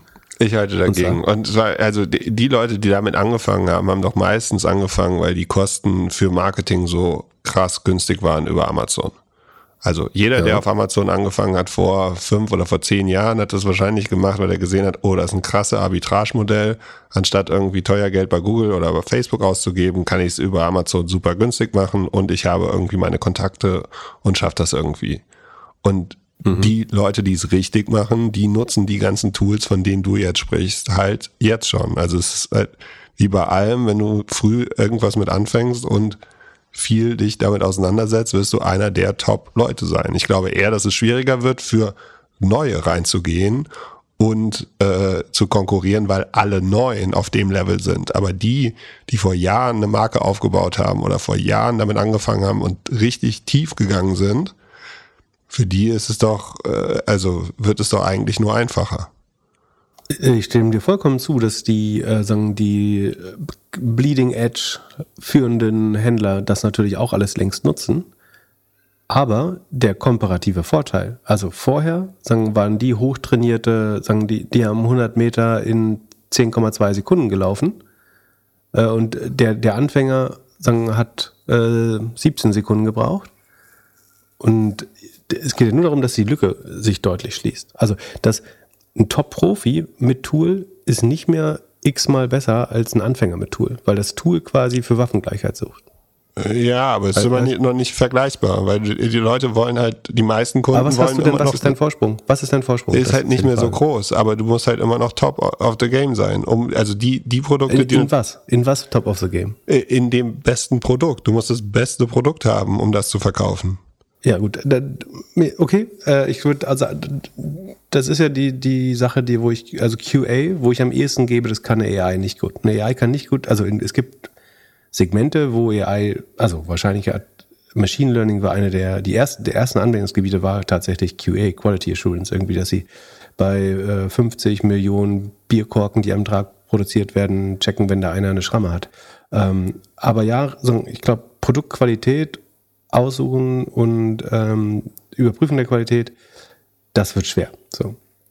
Aber alles andere, wir können das ja mal ausklammern. Und das ist, glaube ich, ich glaube, das ist eine der wichtigsten Funktionen, oder die einfach, weil es die einzige die ist, die übrig bleibt, wenn du mich fragst. Aber ähm, mir ist auch vollkommen klar, dass alle Händler sich jetzt empören werden, dass wir das vollkommen äh, unterschätzen, die Komplexität ihrer täglichen Aufgaben. Aber ganz auf, also wir gucken ja mit, mit Absicht auf einem abstrakten Level von oben herab. Ähm, und ich glaube, was vollkommen klar ist, dass ich bei allen Sachen, die wir besprochen haben, ähm, also wir schließen mal kurz ab und dann kommen wir nochmal zurück zum Argument. Wir haben gesagt, Pack Packaging Content Image, Im- Images, das kann der Alte auch besser, denkst du? Nee. Ne, Ich glaube halt, so Mittelmaß kann die AI besser. Aber wenn du dich abheben willst mit Qualität, dann wird es schwierig. Also wenn die AI, wenn die AI nicht nur, nicht nur alle Amazon-Produkte sieht, sondern eventuell noch wie hoch die ranken und damit die oder den Verkaufsrang, dann wissen sie auch, was funktioniert besser, relativ gesehen. Dann, Aber nur auf historischen Daten. Also nur auf den Sachen. äh, ja, aber willst du, willst du das Rattenrennen starten? Du willst der Händler sein, der besser ist als die AI, die nur von den zehn besten Prozent. Also sagen wir, eine schlaue AI würde ja sagen, ich suche genau, wie muss ich einen Text schreiben, um in die obere Hälfte zu kommen? Und wie muss ich ihn eigentlich, oder was zeichnet die Texte aus äh, und Bilder und so weiter, die in den oberen 10 Prozent der, der Charts stehen regelmäßig? Ja, ich, ich, Und dagegen, weil es gibt ja, also es ist ja ein Fakt, dass 90 Prozent das dann eben nicht schaffen, in die oberen 10 Prozent zu kommen. Und die sind verloren. So, das ist vollkommen klar. Ähm, klar, du kannst sagen, du bist der eine Händler, der mit viel Kreativität da jeden Tag gegen kämpft, äh, aber wenn du erfolgreich bist, lernt es die KI ja von dir. Das heißt, du musst jeder, und das, das sage ich dir, ist das schlechteste Business der Welt. Wenn du jeden Tag aufstehen musst äh, und dir jeden Tag was Neues ausdenken musst, um ein bisschen besser zu sein, äh, also Arbitrageure kennen das, aber äh, um ein bisschen besser zu sein als der Rest, ähm, und du hast eine AI, die quasi aus deinen eigenen Daten lernt und innerhalb von Tagen halt das repliziert, halte ich für schwer. Aber ich sage ja nicht, also das wird die Zukunft. Die Zukunft wird nur noch sein, es gibt entweder bist du top oder du bist Mittelmaß und wenn du Mittelmaß bist, bist du verloren. Und egal in welcher das stimmt ja auch. Dass das Mittelmaß verloren ist, da gebe ich dir 100% recht. Äh, Es wird wie im Topsport sein. Du musst halt unheimlich leiden, um ganz, ganz oben dabei zu sein. Also äh, ni- nimm, nimm Sport als Beispiel. Wie, äh, auf welchem Level Tennisspieler vor 100 Jahren waren und auf welchem Level sie jetzt sind. Ah, ich weiß nicht. Und, und dann hast du ja noch das, da- da- da- das andere Thema, dass, dass viele dann einfach zuschauen und sagen, okay, da hoch, also viel in den letzten 20 Jahren war ja so ein bisschen so, hey, das ist so einfach, das traue ich mir auch zu und das versuche ich auch, das wirst du irgendwann verlieren. Und dann hast du nur noch die Top-Leute. Das ist die andere Frage, ob es überhaupt Top-Leute, also wie viel, wie viel Top-Leute, ähm, also ohne ihnen zu nahe zu treten, aber wie viele Top-Leute gibt's da? Also es gibt welche, gar keine Frage, ne? Also kenne auch ein paar, aber ähm, ich behaupte, die Lücke schließt sich extrem. Also du kannst, du kannst sagen, die Lücke schließt sich nicht, sondern die unteren fallen raus. Äh, das Gegenargument wäre, wenn es so einfach wird, werden noch mehr Leute es können und probieren. Ist ja eine Lüge, ist ja alles eine Lüge, dass jeder sagt, es ist super einfach auf Shopify, au- äh, auf Spotify und auf äh, und auf Amazon irgendwie fett Geld zu verdienen. Shopify war schon richtig. Ja, ja, äh, aber Shopify ist auch, also äh, ja, und äh, es ist auch eine Lüge, dass es super einfach ist, mit einem Podcast super Kohle zu verdienen. Es ist äh, oder mit Airbnb-Wohnungen oder was auch immer. So, aber das versuchen halt trotzdem Tausende oder Millionen von Leuten und nur die, nur das Image und das Bild von denen, die es wirklich schaffen, wird halt von Jahr zu Jahr kleiner. Also du sagst, äh, es gibt die AI und ein paar extrem gute. Und ich sage, es gibt die AI und unheimlich viele aufmunitionierte Deppen. Ah, stark übertrieben wieder. Das, das ist der Unterschied in unserer Hypothese. Ich, äh, ich, ich finde es eine gute Hypothese, weil äh, es hat, ich, Also es ist auch doof, das so gegeneinander zu stellen, weil ich glaube, Aspekte von beiden sind richtig. Natürlich wird es Leute rausspringen. Aber ich meine, die AI wird ja selber nicht, die AI selber wird ja erstmal nicht Händler werden. Ich glaube langfristig schon, da wollte ich aber später zukommen. Na, wir machen es erstmal zu Ende. Also Packaging, Content. So, dann Pricing, Advertising ist gar keine Frage, dass eine AI das besser kann. Äh, also die sagen, den perfekten Preis finden und ähm, das Werbebudget äh, allokieren, ist eine AI besser, beziehungsweise machst du es eigentlich eh schon mit einer AI. Und ich glaube schon, dass das vor allen Dingen dazu führt, dass die Informationsasymmetrie zwischen Power-Seller und Rookie-Seller, dann hast du ganze Nebenpflichten, Buchhaltung irgendwie, dafür gibt's Tools, steuerliche Aspekte, nimmst du wahrscheinlich, text du für die Umsatzsteuergrenzen und so. Ähm, IP Protection, weiß nicht, ob du da Marken anmelden willst für Customer Support, kannst du outsourcen. Das kann man, glaube ich, alles ähm, vernachlässigen. Ähm, und es zeigt meiner Meinung nach auch, wie dumm das Razer-Modell, also nicht dumm, aber sagen, dass das Razer-Modell kein so No-Brainer ist, wie es äh, mal erschienen lassen wurde, oder? Was ist nochmal das Razer-Modell? Also das Aufkaufen von Amazon-Händlern im Sinne von, äh, ich kann die noch weiter professionalisieren, ich kann, habe Synergieeffekte, ich habe Skaleneffekte. Wenn ich vier Händler konsolidiere, brauche ich nicht mehr vier QA-Leute in Shenzhen rumlaufen haben, sondern ich habe äh, zwei, die das sagen, für alle Marken machen. Ich kann Buchhaltung zusammenlegen, ich kann Customer Service zusammenlegen, äh, ich kann irgendwie ja, steuerliche Behandlung, äh, Advertising, sowas alles zusammenlegen. Das stimmt schon, aber wenn du davon ausgehst, dass viele dieser Sachen eigentlich keinerlei Vorteile mehr versprechen, wenn jeder das mit AI instantaneously sofort und skalierbar kann, dann bleibt dir eigentlich nur noch so ein bisschen wirklich Buchhaltung ist auch nur Software. Also was, was bleibt, dann bleiben, sind wir wieder bei Sourcing und QA, was übrig bleibt. So. Und alles dahinter. Und na klar gibt es mal Produkte, die richtig gut sind, aber was kauft denn der Durchschnittsdeutsche auf Amazon? Der kauft ja nicht den, die beste Qualität und äh, beste Preis-Leistung-Verhältnis, sondern irgendwie fällt auf die Texte rein und die und Fake Reviews oder so. Und ich glaube, es wird sehr schwer in dem Modell, wenn, wenn ich da richtig liegen sollte oder das sich so weiter abzeichnet, den, also der vermeintliche Vorteil, den Razer, Seller X, Thrasio und bei den Brands Group und so weiter sich aufgebaut haben, auch der wird schwerer zu verteidigen, äh, glaube ich. Alles marginal oder tendenziell gesehen. Ne? Nicht, nie, ich sage nicht von heute auf morgen können die Firmen zumachen, im Gegenteil. Aber ich glaube, dass die Wettbewerbsvorteile und damit auch die Margen, also ich meine, es wird, das alles, was wir beschreiben, wird auf jeden Fall zu einer, sollte zu einer weiteren Verkleinerung der Handelsmarge führen, ne? wenn es immer mehr digitalisiert wird. Die, die letzte Restriktion ist am Ende eigentlich Kapital, weil ich muss der AI am Ende noch sagen, wie viel Geld ich, wie viel Working Capital sie benutzen darf dafür. Ne? Also ich kann hier, glaube ich, sagen, find mir mal den besten Supplier von, äh, von Pickleball-Spielern in, in China. Ähm, Order 10.000 Stück in, äh, in fünf verschiedenen Farben. Genau, keine Spieler, Schläger würde ich gerne haben. Keine was? keine Spieler, sondern Schläger würde ich gerne haben. Du wolltest mir, 10, Spieler ja, du wolltest mir 10.000 Pickleball-Spieler äh, aus China Achso, importieren. Player, ich meinte hier Pedals halt, oder wie es heißt. Rackets, wie sagt man dazu? Ja, Schläger. Schläger, okay. Das kannst du schon alles automatisieren, ähm, aber am Ende musst du halt sagen, wie viel Geld du zur Verfügung hast. Das wäre eigentlich der einzige Bottleneck, was dann fast wieder für das Razer-Modell spricht. Genau. Ähm, und was auch für das Razer-Modell spricht, ist, dass sie einfach, dass einfach wahnsinnig viele kleine aufgeben werden und sie können die Sachen günstig kaufen. Ja, die Frage ist, und was kaufst du dann? Du kaufst das eine eh SKU. du kaufst, kaufst, kaufst SKUs auf, auf Amazon. Ja, du kaufst ein Produkt, das sagen, entweder trendy ist und bald nicht mehr, oder eins, was du auch genauso gut nachbauen hättest können, äh, den Preis fünf, fünf, weitere Cent senken, irgendwo im Produktionsprozess mehr Effizienz rausholen, dann hättest du dir sparen können, ihn zu kaufen. Weißt du? Also kannst ja, du bist, stehst ja immer von der Build or Buy Entscheidung oder Produce or Buy Entscheidung oder Compete or Buy oder wie auch immer du es nennen willst. Ähm, I don't know. Also du sagst, also für ich sage, du wirst noch mehr Amazon-Händler, noch mehr Marken haben. Logischerweise sind dann noch weniger davon erfolgreich. Ähm, und es wird einfach unheimlich einfach, das zu machen. Es wird Leute geben, die sich da irgendwie noch schaffen zu differenzieren. Aber ihr Vorsprung ist nicht mehr 30 Prozent, sondern 5 Prozent. Das ist meine These. Du sagst? Ich sage, dass es immer schwieriger wird, Marken aufzubauen. Du musst immer Nummer eins sein, egal was du machst. Ich glaube, das Markenauf, das ist ja meine These, das Markenaufbauen funktioniert überhaupt nicht. Also doch. Ähm, es wird Anker wächst immer noch relativ äh, moderat, aber ähm, ich glaube, das Markenaufbauen funktioniert eh nicht auf, auf Amazon. Das halte ich für, für den größten Bullshit. Weil egal was du baust, jemand anderes macht und das ist ja das Ding, jemand anderes macht besseren, macht bessere, kauft das gleiche Produkt oder ein ähnliches Produkt, vielleicht stellt das ein bisschen billiger her, macht bessere Texte drumherum und verwässert deine Brand. So.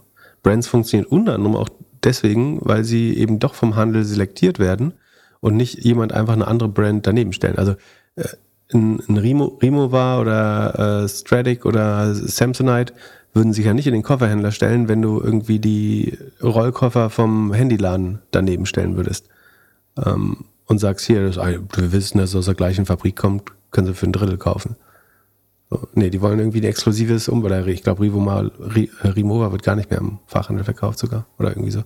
Aber ja. okay. Und dann habe ich überlegt, also die, sollte ich recht haben, ist ja die nächste These.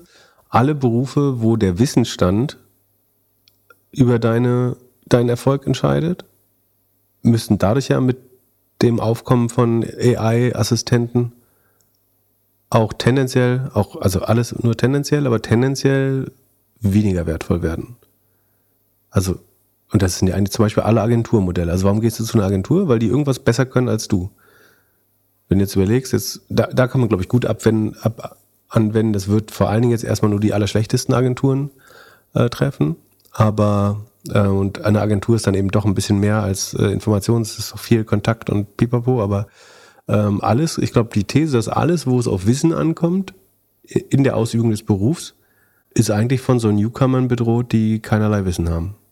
Weil den, das ist der Effekt, äh, das ist der Vorteil, den du am schnellsten aufholen kannst in Zukunft mit AI. Aber das kannst du, du ja jetzt immer, auch immer schon. so einen Papagei auf der Schulter haben, der dir alle, alles vorsagt quasi. Aber das kannst du ja jetzt auch schon. Du kannst dir ja auch drei Tutorials angucken und dann weißt du, wie du irgendwelche Werbung schalten kannst. Oder irgendeine Webseite bauen kannst oder sowas. Und nichtsdestotrotz möchtest du trotzdem lieber jemanden dafür zahlen, um irgendwas für dich zu lösen. Hm.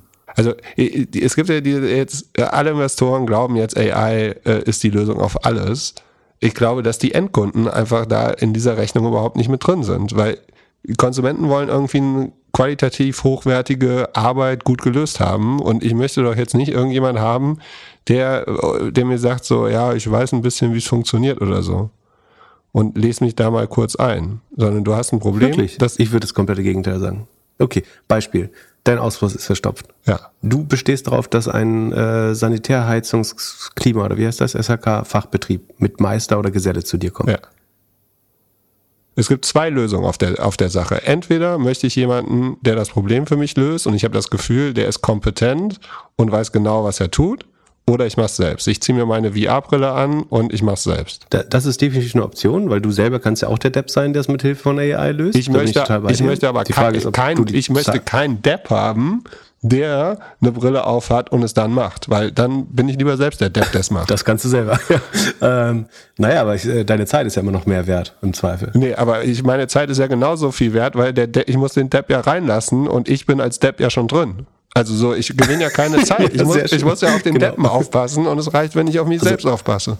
Die, die, Worte Depp und so dienen nur der Vereinfachung hier damit. Also, aber ich würde sagen, also andere Frage. So, da, du schickst dein Auto zum Ölwe Ölwechsel. Du bestehst darauf, dass die, Bitte? Also ja, du hast kein Öl mehr. Aber du, als du ein Auto hattest, du hättest darauf bestanden, dass dein Öl von einem Meister oder Gesellen gewechselt wird. Ja, von jemandem, also ich möchte auf jeden Fall Kundenkontakt haben mit, die, von, mit einer Person, der ich vertraue, der ich zutraue, das Problem zu lösen. Stell dir vor, du hast Digga, eine Bau... Äh, nein, ja, aber trotzdem, ich möchte ja auch, dass der vielleicht sich anguckt, ob irgendwas, äh, äh, ob irgendwas nicht funktioniert. Entweder mache ich den Öl. Dann kann das ja der Meister machen. Ich meine, so wird's ja wahrscheinlich eh schon gemacht in der Werkstatt. Aber du brauchst ja keinen Mechatroniker, um Ölwechsel zu machen. Und ich glaube, glaub, also wir haben ein Riesenproblem mit, mit Arbeitskräftemangel. Und ich glaube, der einzige Weg, das zu lindern zumindest, ist, dass wir von diesem, von dieser Handwerksverordnung oder keine Ahnung, Ständeordnung, was ist das überhaupt? Keine Ahnung, aber von diesem Meistergesellen, klar brauchen wir das weiter. Ich will, ich will weiter sagen, wenn, wenn du ein echtes Problem im Auto hast oder ähm, wenn du da die Wasserrohre aus der Wand rausreißt, klar willst du dann, dass Meister im Raum steht oder jemand, der es schon mal gemacht hat. Aber wenn wir, also das Ding ist, im Moment kriegst du die Leute, im Moment kriegst du die Leute nicht, äh, weil sie keine Zeit dafür haben.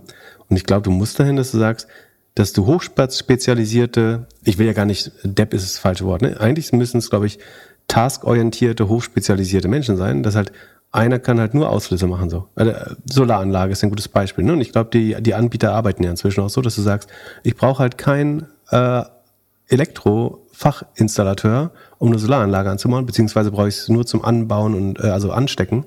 Ähm, aber um das Ding da aufs Dach zu bauen, brauche ich jemand, der schwindelfrei ist äh, und Dinge montieren kann. Da brauche ich doch keinen, keinen ausgebildeten Gesellen, um eine Solaranlage ans Dach zu bauen. Kann am Ende der Meister kommen, sich alles angucken, das abnehmen. Das hätte ich auch gern, bitte, dass jemand eine Unterschrift darunter macht, dass es sicher ist und ich nicht beim nächsten Regen irgendwie äh, beim, beim Rauchen im Hof einen Blitzschlag äh, kriege von meinem eigenen Dach. Ähm, aber ich glaube, wir, wir brauchen, dass wir, ich sage mir ein paar gute Beispiele. Okay, Moment, stopp, stopp, stopp, stopp, stopp, stopp, stopp, stopp, stopp. Ist das das neue heiße Ding, was gerade in Berlin Mitte sich jeder VC ausdenkt? Dass du irgendwie mit unqualifizierten Leuten Sachen lösen kannst, wie du es beim Quick Commerce machen konntest? Nicht, nicht unqualifiziert, sondern sie wären dabei ja qualifiziert. Ja, ich, ich würde sagen, der Fachkräftemangel hat ein bisschen andere Probleme. Also so, die, es gibt ja genug Leute, die irgendwie nach Ausbildungen suchen und keine finden, weil sie sich nicht genau irgendwie auf den Weg machen und so. Äh, und ich, Okay, das heißt, du möchtest später auch von einem, sagen, dein, ja, wir müssen ausgebildete Fachpfleger haben für alle Leute. So, für Bettenwechsel, für Füttern, für Waschen. naja, du willst Du schon. kannst doch sagen, wenn ich eine Trachealkanüle wechseln muss, dann habe ich halt einen Fachpfleger oder sogar einen Arzt. Oder wenn ich einen Zugang wechseln muss, dann äh, und wenn es halt was ist, was jemand auch irgendwie mit einem halben Jahr Ausbildung machen kann, dann äh, oder der es einfach oft gemacht hat oder jeden Tag macht, wie willst du es dann anders lösen? Und ich habe ich habe ein Beispiel. Du gehst im Wald joggen, knickst, äh, du hast kein Auto, kein Fahrrad in der, äh, du hast äh, und du äh, es ist nicht befahrbar, wo du bist mit dem Auto. Oder doch, es, ist, es muss ja befahrbar sein. Aber was, was machst du? Du rufst ja an. Was rufst du an? Ja, wahrscheinlich 112. Genau. Du, so, was schicken die dir hin? Ja, ein Auto und einen Typen, der mich da auf eine Liege legt. Ja. Warum schicken die dir keinen Notarzt? Keine Ahnung. Weil für dein Zuhause, für dein Auto willst du einen Notarzt. Aber für deine Gesundheit sagst du einen Paramedic, einen, also einen weniger medizinisch ausgebildeten Rettungsassistenten oder Rettungssanitäter, sagen die wirklich sehr wenig, äh, also das kann man in drei Monaten, äh, ich habe es im Zivildienst gelernt, Sanitäter ist zwei Monate, äh, drei Monate, also Theorie ist sogar nur ein Monat, glaube ich, äh, und Assistenten machen ein bisschen mehr. Aber so, die sind halt spezialisiert auf Dinge bis zu einem gewissen Komplexitätsgrad. Und wir schicken halt nicht äh, Anästhesisten oder Notfallmediziner zu jemandem um, der sich einen Knöchel äh, gebrochen hat oder ein Handgelenk verstaucht. Und das macht ja, oder eine Platzwunde auf dem Kopf hat. So, das macht ganz viel Sinn so. Aber, aber wenn es um unser Auto, unseren Kühlschrank oder Abfluss geht, so dann sa- sagst du halt, es muss ein Meister oder Geselle machen. Ansonsten ist das hier kein vernünftiges Handwerk. Ich finde, es macht keinen Sinn. Ich finde, du kannst einfach, und Fakt ist, dass jemand, der das, äh, auch das du aus der Medizin lernen, ne, dass ähm, jemand, der das einfach jeden Tag macht, der jeden Tag nur Knie operiert oder Hüften oder Schultern, der wird dann einfach besser da drin. Und warum sollen, sollen nicht ein, ein Mensch irgendwie nur noch Solaranlagen bauen und einer nur noch Abflüsse machen und äh, einer soll halt Kühlschränke? Warum hier bei meinem, warum brauche ich einen SHK-Installateur, um meinen äh, mein Miele Geschirr, ah nee, Miele macht sogar richtig, Miele, ja, das sind bestimmt aus, ausgebildete Leute, aber auch da, wenn jemand sein Leben lang nur Geschirrspüler, ich meine, das ist immer Fehler 09 oder Fehler 16 so, und du weißt, es gibt so drei Sachen, wenn jemand einen neuen Herd anklemmt mit Starkstrom, okay, lass einen Meister drauf schauen, macht total viel Sinn. Aber ich glaube, du kannst, also, du, und ich meine, viel so ist ja auch, es geht ja viel um Arbeitsschutz und ob die Leute das richtig machen, das, das kannst du sogar besser mit AI machen eigentlich. Ob jemand äh, arbeitsschutztechnisch alles richtiger macht, ist viel einfacher mit einer Bodycam und äh, darauf hinzuweisen, hey, du hast deinen Helm nicht auf und hey, äh, du hast hier die äh, Schutzleiter noch nicht äh, irgendwie geerdet oder was auch immer. Ähm, da ist AI sowieso schon viel besser. Also ich glaube, so, so eine Mischung aus, also A, die Spezialisierung von, von Hilfskräften und äh, das auch gerne AI unterstützt, halte ich für die einzige Lösung, wie die aus dem Fachkräftemangel rauskommen. Vorausgesetzt, Guck mal, vorausgesetzt, du findest die Leute, die Lust haben, das überhaupt in so einem kleinen Detail zu machen. Ja, im Moment dürfen sie nicht arbeiten oder müssen Lieferfahrer sein. Ist, oder äh, best, bestes Beispiel, wo das schon längst so funktioniert, ist ja Barbier oder Friseur. So, wir kennen deine Frisur. Du möchtest du für, für 40 Euro dafür zahlen, dass jemand die Haare rasieren oder sagst du, ich, ich gehe zum Barbier und der einzige Grund ist, weil Friseur eben äh, von der Handwerksordnung geschützter Begriff ist, nehme ich an, bin kein, kein äh, hier Handwerkspolitiker, aber ähm, deswegen heißt, müssen die, ähm, die Zuwanderer halt alle als Barbiere arbeiten, was ja okay ist. So. Ja, ich mach's selbst. Da machst du genau das Gleiche, weil du brauchst wahrscheinlich nicht, also wie man irgendwie die letzten Highlights in deine Spitzen reinfärbt, äh, musst du nicht wissen so, weil dein Task ist halt ein bisschen einfacher. Dann gehst halt zum Barbier. Ja, ich mach's, Da ich mach's, ja ich mach's selbst, weil es so einfach ist, dass es wirklich ich auch selbst machen kann bei mir. Ja gut, du machst die Lösung, du bist selber der Depp. Genau. ähm, ja. Und, oh, oh, oh, und Aber ich will das zum Beispiel nicht. Es gibt Dinge, die ich, also so Ausfluss äh, befreien, muss ich nicht machen, aber ich brauche auch echt keinen Meister dafür. Ich brauche keine Chefarztbehandlung für meinen Siphon. So, und wenn, wenn der aber dann, du dann willst geht was kaputt, Ja, aber dann also kommt er eh wieder mit dem Meister. kannst du kannst du in deinem Modell wirklich Qualität an den Endkunden geben? Hast du das Gefühl, dass also ich gebe dir ein, Ja. ein Beispiel hier äh, Quick Commerce so äh, Anfang Corona war das super krass. Du hattest das Gefühl, in zehn Minuten kommt irgendeine nette Person zu mir nach Hause, bringt mir schnell meine Tüte, alles dufte.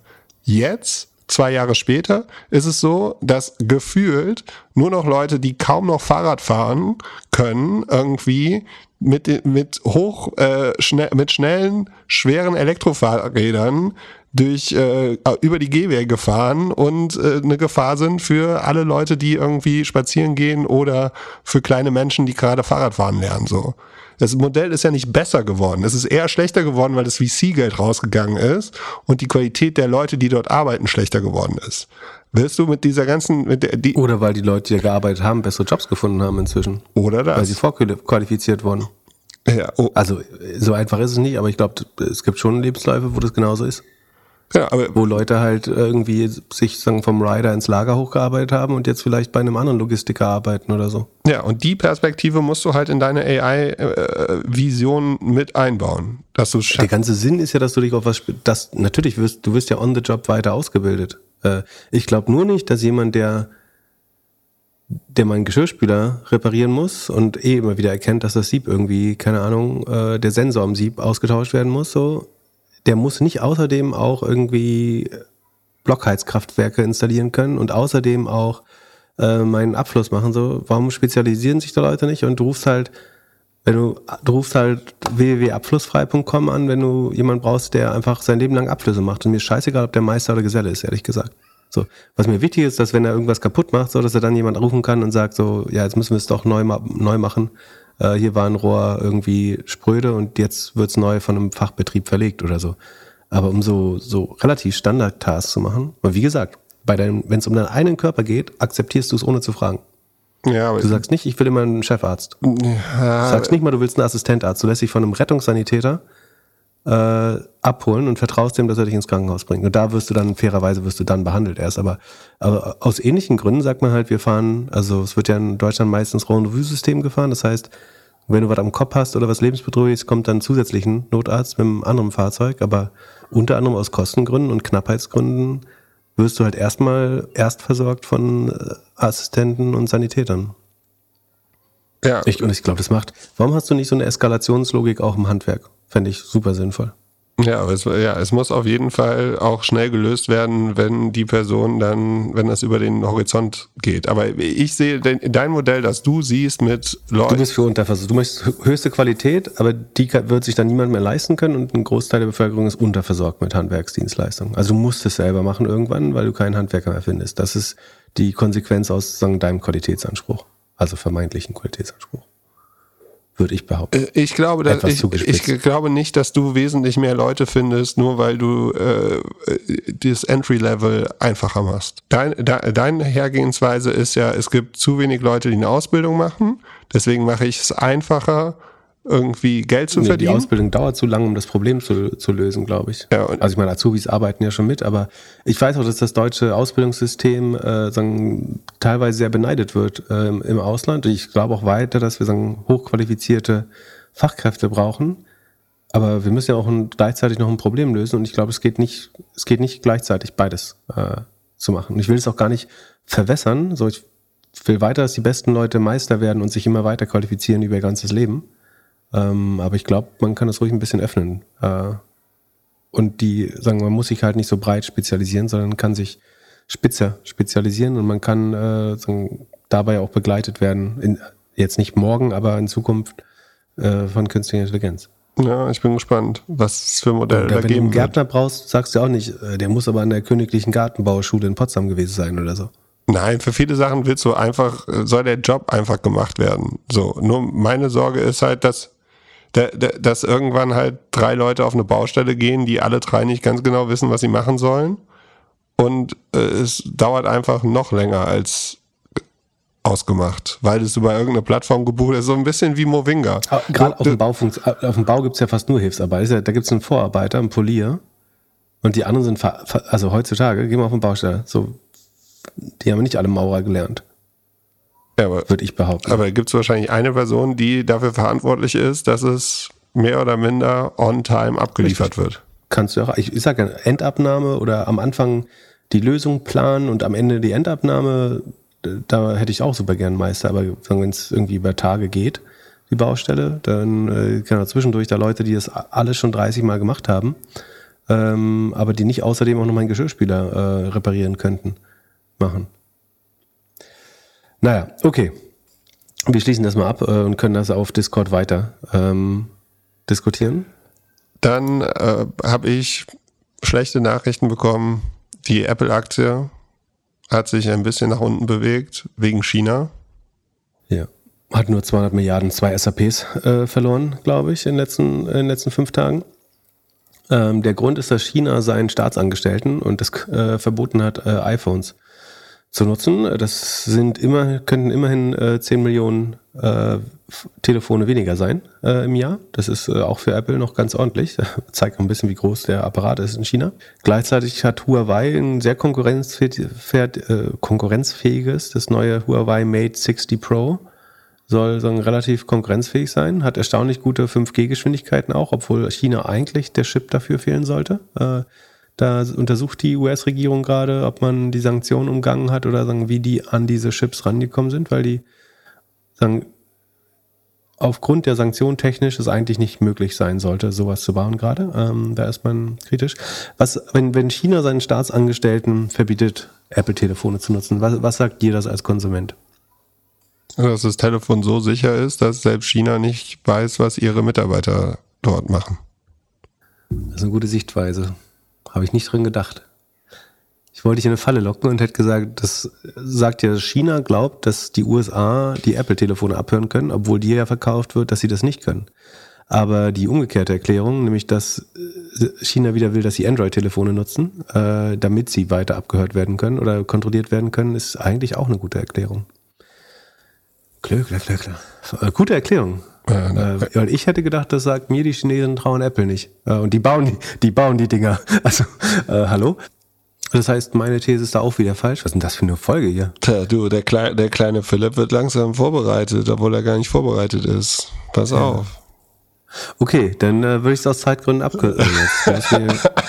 ja gut, dann lass uns Earnings machen, dann kann Aber ich jetzt glaubst, noch Apple Pickleball spielen. Also es ist nicht aus Sicherheitsgründen, sondern aus Gründen der Kontrolle sollen sie wieder kein aber dann hätte man doch niemals diese, warum hat man es dann jemals zugelassen? Ich glaube vor allem, dass es halt schwierig ist für alle Premium-Marken, die äh, fett Geld in China in den letzten Jahren, Jahrzehnten verdient haben. Also egal was, ob es Handys, Autos, Konsumgüter oder sonst was ist. China will einfach ihre eigenen Premium-Marken aufbauen und äh, wird in Zukunft es immer schwieriger machen, äh, dort irgendwie als Legacy Premium Brands Fuß zu fassen oder weiterhin die Zahlen zu erreichen, die man äh, in der Vergangenheit erreicht hat. So, das wirst du, wirst du überall sehen und Apple ist halt ein Paradebeispiel dafür. In der Automobilindustrie hat man doch wahrscheinlich ähnliche äh, Erlebnisse gerade und äh, das wird, wird halt einfach überall das Thema sein und wahrscheinlich auch für Klamotten, also für, selbst für Nike wird es irgendwann interessanter. Ja. Ja. Das ist ein guter Aspekt, habe ich nicht gesehen, dass sie, also sie müssen fürchten, dass Regierungsleute damit verschlüsselt reden könnten mit anderen Parteien. Das können sie jetzt ausschließen. Dann in Zukunft. Wird es in der Strafe gestellt, dann ein iPhone zu haben? Hm. Es ist auch okay. irgendwann. Äh, Finde find ich aber eine, einen guten Aspekt. Äh, bin ich drauf gekommen. Okay, wollen wir Earnings machen oder? Ja, lass Earnings machen, dann kann ich Pickleball spielen. Ja. Es kommen noch ein paar Earnings und dann am Ende noch ein paar News und dann äh, sind wir durch. Fangen wir an mit Z-Scalers, ein Security-Anbieter, äh, in der Vergangenheit sehr hoch gewachsen, war noch nie profitabel, aber auf einem guten Weg dahin immer nicht, nicht ganz, also fährt nicht ganz so hohe Geschwindigkeit wie Sentinel One. ähm, aber ist jetzt auch noch nicht so profitabel wie CrowdStrike, liegt irgendwo dazwischen, könnte man sagen. Ähm, konnten ihre Umsatz um 43 Prozent steigern. Das ist echt viel für die jetzige Phase. Nach 46 Prozent im Vorjahr, also haben vergleichsweise wenig verloren, wenn man es mit anderen Anbietern vergleicht. Äh, Rohmarge ungefähr auf Vorjahreslevel äh, mit 77,4, aber auch schon recht hoch.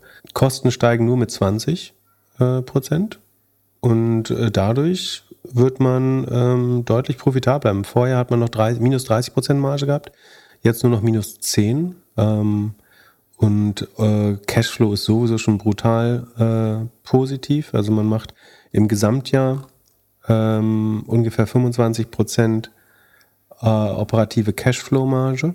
Also 25 Prozent der Umsätze bleiben als äh, Cash hängen. Und dann zahlt man aber wieder äh, ziemlich genau auch eine halbe Milliarde an Share-Based Compensation im Jahr. Äh, und das zieht das Gap-Ergebnis dann noch 10 Prozent ins Minus. Aber ansonsten äh, fand ich die Zahlen relativ gut. Also insbesondere das sozusagen nur 3% Verlangsamung beim Umsatz. Äh, trotzdem gute Kostenpolitik, nur 20% äh, gesteigerte Kosten bisher. Äh, noch schöner wäre eine Roh Rohmargensteigerung gewesen, das gab es jetzt nicht, aber ähm, Kundenzahlen wachsen, DBNER bleibt über 120, ist auch ganz wichtig. Ähm, von daher ähm, und ob, obwohl sie eine relativ konservative Prognose gemacht haben. Also sie haben gesagt, das Wachstum könnte nächstes Jahr auf 27 Prozent runtergehen. So langsam wie das gerade fällt, äh, scheint das eine sehr konservative Prognose zu sein. Ne? Also entweder wissen sie es besser oder sie sind bewusst konservativ gewesen. Und der Markt hat äh, ihnen, glaube ich, trotzdem 5% geschenkt, weil man die Zahlen relativ gut fand. Ähm, und obwohl, die, obwohl dieser, also obwohl, tr trotz der relativ skeptischen Prognose, ähm, sowieso alle Zahlen geschlagen und dann trotz des skeptischen Ausblicks konnte die Aktie dann gewinnen, was ja normalerweise nicht der Fall ist, wenn man so eine Art Umsatzwarnung macht. Aber äh, der Markt und die Analysten glauben geschlossen eigentlich, dass dazu konservativ geschätzt wird und dass sie vielleicht doch eher über 30 enden nächstes Jahr beim Wachstum. Könnte ich mir gut vorstellen. Äh, ich würde jetzt auch nicht gegen die Firma argumentieren. Ähm, ist natürlich dementsprechend teuer, weil schon profitabel noch schnell wachsend ist. Rule of 40 73 ist auch, müsste in den Top 10 der Rule of 40 sein ähm, äh, insgesamt. Und von daher gute Zahlen. Wie haben sie dieses Jahr abgeschlossen? Ähm, für, in 40 Prozent äh, plus, aber sie haben auch nicht so stark verloren wie andere Aktien. Äh, also vom Höhepunkt, äh, doch 50 Prozent sind es runter vom Höhepunkt. Aber das ist immer noch weniger als der Rest. Ähm, in dem Bereich zumindest. Okay, so, dann, ähm, was machen wir noch? GitLab und Asana. Ah, GitLab können wir auch skippen, äh, ist vielleicht nicht so, obwohl, ganz, ganz schnell. Äh, GitLab macht DevOps-Software. Letztlich ganz spannend, 100% Remote Company. Äh, Gibt es ein spannendes Interview mit dem CEO und zwar bei einem anderen guten Podcast, äh, ehemals Three Cartoon Characters, heißt jetzt die Logan Bartlett Show. Ähm, da gibt es ein Interview mit dem GitLab CEO. Ähm, fand ich ganz spannend äh, und ist auch insgesamt ein guter Podcast. Ähm, wenn man in der VC-Branche arbeitet, glaube ich, äh, einer der besseren Podcasts, um sich den anzuhören. Ähm, und wenn nicht, ist vielleicht auch nicht so interessant. Ähm, so.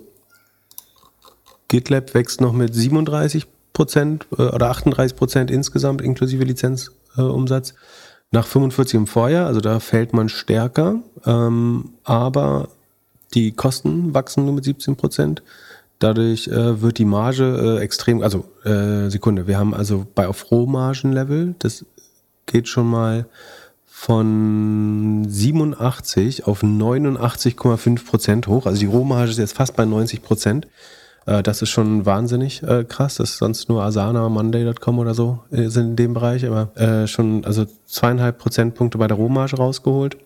Dann die Kosten um 17 Prozent gesteigert und dadurch verbessert sich das Ergebnis von minus 65 Prozent operativer Marge auf noch minus 39. Äh, aber das sind ja ähm, 25 Prozent, ne? Ja, 25 Prozent mindestens, die sie da quasi an Margenverbesserungen geschafft haben und sie wachsen noch mit 37. Das heißt, zeigt auch in eine richtige Richtung. Ähm, operativer Cashflow ist schon positiv das erste Mal dieses Quartal. Äh, auch sehr gut. Ähm, DBNER ist noch 124, auch sehr gut für diese Zeit. Magic Number ist wieder über 0,5. Äh, Rule of 40 geht um die 60. Ähm, gute Ergebnisse. Ich würde mal vermuten, dass sie leicht zugelebt haben. Äh, ich habe jetzt gar nicht geschaut. Ja, ist diese Woche so 10% hoch insgesamt. Dann machen wir Asana. Die wachsen nur noch um 20% nach 26% im Vorquartal, also verlangsamt sich weiter ähm, und haben aber minus 45% operative Marge. Das heißt, es dauert ein bisschen, bis sie da reinwachsen, leider. Ähm, gucken wir, wie der Kurs gelaufen ist. Äh, eher nicht so gut wie, wie so oft. Ähm, sie sparen schon ordentlich bei den Kosten, also haben 5% weniger Kosten als im Vorjahr. Also im Vorjahr haben sie noch minus 82 Prozent operative Marge gehabt, jetzt haben sie noch minus 45. Äh, das heißt, die Kostenersparnis wirkt sich schon aus und sie haben, wie gesagt, 90 Prozent Rohmarge. Aber wenn man nur auf 20 Prozent wächst und das wird ja weiter fallen, dann ist es wird zunehmend schwerer, quasi aus diesen Verlusten rauszuwachsen. Ähm, aber auch die sind Free Cashflow schon positiv. Äh, auch hier ist es eigentlich nur eine Milliarde Share-Based Compensation im Jahr die das Ergebnis ins Negative zieht. Ähm, nicht so gut gelaufen zuletzt. Dann haben wir UiPath. Die sind relativ gut gelaufen. Profitieren natürlich auch stark von diesem ganzen AI-Hype. Ähm, ihr Umsatz wächst mit 18,6 Prozent. Das ist ein bisschen, ganz klein bisschen schneller als im Vorquartal. Also es verlangsamt sich jetzt erstmal nicht weiter. Das ist natürlich immer gut wenn man das Gefühl hat, so ist ein Turnaround und die haben schon durchs tiefste Tal geschafft. Ab jetzt geht's, also entweder bleibt es um die 20 oder es geht noch, vielleicht beschleunigt sich vielleicht wieder sogar. Ähm, auch hier Rohmarge ausgebaut äh, um, um 1,5 Prozentpunkte. Man sieht jetzt, wie gesagt, sehr schön, wie diese Software-Companies endlich wieder Software-Companies sind. Das heißt, äh, ein Operating Leverage haben, der Umsatz steigt schneller als die Kosten und so steigt die Profitabilität oder sinkt die negative, sinken die Verluste äh, anteilig. Ähm, das äh, bei bis auf C3AI schaffen die meisten äh, Firmen das sehr gut und werden dadurch auch zunehmend profitabler. Ähm, auch hier positiv, deutlich positiver operativer Cashflow schon äh, nach Gap noch minus, 35, äh, noch minus 27 Prozent äh, operative Marge im Negativen. Ähm, aber die, ist auch ein, das zweite ist das schwerste Quartal. Das heißt, die könnte sogar Break-Even werden, eins der anderen Quartale dieses Jahr, muss man mal gucken. Ähm, Zahlen wurden, glaube ich, gut aufgenommen. Ausblick war relativ übel. Das haben sie aber auspoliert, indem sie ein ähm, Aktienrückkaufsprogramm äh, angekündigt haben, wollen eine halbe Milliarde in äh, Rückkaufprogramm investieren und so den Kurs auch ein bisschen stürz, stützen. Ähm, ansonsten waren die Zahlen, äh, Zahlen gut, aber der Ausblick war eben nicht so gut, wie man erhofft hatte. Dann ähm, wir skippen mal Brace und Run, Rent the Runway. Äh, äh, Entschuldigung, und äh, DocuSign, die waren eher unauffällig, weder besonders gut noch besonders schlecht. Äh, ähm, insgesamt haben fast alle ihre Zahlen äh, ganz gut äh, geschafft oder geschlagen eigentlich. Ähm, und ich habe neu in genommen Rent the Runway. Äh, hatten wir in der Vergangenheit auch immer eher schlecht drüber geäußert. Äh, und da ist das Umsatzwachstum jetzt gefallen und zwar auf minus ein Prozent. Das heißt, man macht weniger Umsatz als im Vorjahr, noch äh, rund 76 Millionen. Also Rent Runway macht ähm, Kleiderschrankmieten, also Designerkleider Kleider mieten in so einem Subscription-Modell. Ich zahle eine Subscription und kann mir irgendwie vier Kleider im Monat oder so ausleihen, irgendwie so im Quartal, ich weiß nicht genau. Ähm, haben schon seit, seit dem IPO konnte das eigentlich nicht funktionieren. Hat so auf der Corona-Welle trotzdem versucht, an die Börse zu gehen. Seitdem unheimlich viel Geld. Ich glaube, die Aktie ist ein Penny-Stock inzwischen. Also Umsatz geht um ein Prozent zurück. Der, die Rohmarge bleibt so bei 44 Prozent äh, wirklich nicht sehr gut. Also wenig Rohmarge und dann kommt halt noch die ganzen operativen Kosten hinzu. Und die operative Marge ist minus 23 Prozent. Das ist natürlich gar nicht so viel negative operative Marge. Ähm, aber wenn man nicht mehr wächst, dann weiß man halt auch nicht, wie man da jetzt, also wie willst du den Rest des Verlustes irgendwann ausgleichen, wenn du nicht, nicht mehr wächst nach vorne. Ähm, ihr adjustiertes EBITDA rechnen Sie auf plus äh, 7,7 Prozent. Das ist komischerweise fast schon immer positiv, Ihr adjustiertes EBITDA. Während der Cashflow ähm, der Free Cashflow noch minus 30 Millionen ist. Also hast plus 8 Millionen adjustiertes EBITDA, minus 30 Millionen äh, Free Cashflow. Das ist fast Verhältnis wie bei Social Chain. Äh, und die Lösung ist, und das haben wir schon mehrmals angeprangert, ähm, dass sie hier quasi aus dem, also die insbesondere die Abschreibung äh, auf die Ware wenn die billiger verkauft werden muss sagen, entsorgt werden muss, aus dem Ergebnis rausrechnen. Und äh, die, die Rental Product Depreciation ist ähm, 20 Millionen im Jahr. Ähm, äh, Entschuldigung, 80 Millionen im Jahr. Das heißt, dadurch wird das EBIT, äh, das adjustierte EBIT da natürlich deutlich besser. Dann äh, tatsächlich verdienen sie aber eigentlich bis heute kein Geld und ist doch nicht mir nicht begreiflich, wie man mit dem Modell signifikant Geld verdienen sollte oder wachsen können sollte und profitabel bleiben. Ich habe mir gerade angeschaut, was sie noch wert sind. Also sie sind noch 65, vielleicht 66 Millionen wert. Ja, haben, haben nach den Zahlen jetzt, also dadurch, dass das Wachstum eingestellt wurde, auch äh, ein Drittel verloren nochmal. Also ähm, sie waren mal, sie sind an die Börse gegangen für wahnsinnige 17 Dollar. Inzwischen sind sie knapp unter einem Dollar wert. Ja, und kannst du dir vorstellen, wie viel VC-Money da reingeflossen ist? Mehr als 65 Millionen. Äh, ich schätze mal 480. Ja, nicht schlecht. 380. Ja. Ja. Ähm, wir haben beim IPO dazu geraten, das nicht zu kaufen. Ähm, wir haben da nicht geraten. Ja, das war eine Idee. Das war kein Ratschlag. Doch abraten tue ich schon manchmal. Ähm, aber ich hafte nicht dafür, wenn du trotzdem hättest Millionär werden können. Aber hier hättest du vor allen Dingen 95 Prozent deines Geldes gespart, wenn du nicht investiert hättest. Genau, so dann machen wir noch ein paar, paar News schnell. Ähm, das Wall Street Journal hat rausgefunden, dass Elon Musk, als er Twitter übernommen hatte, äh, man hat es ja gemerkt, er hat Igel in Taschen gehabt und äh, Probleme, das Geld aufzubringen für die Übernahme. Äh, ein Weg, den er genutzt hat, ist, er hat sich mal schnell eine Milliarde bei SpaceX geborgt, ähm, wo er 80 Prozent der Stimmrechte besitzt rund.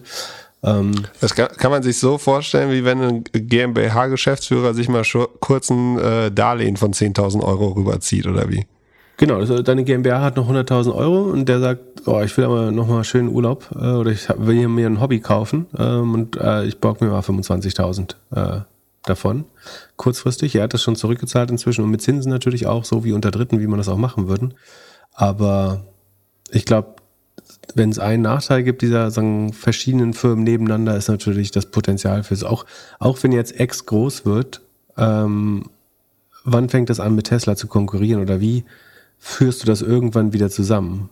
Wird er am Ende mit Tesla X kaufen?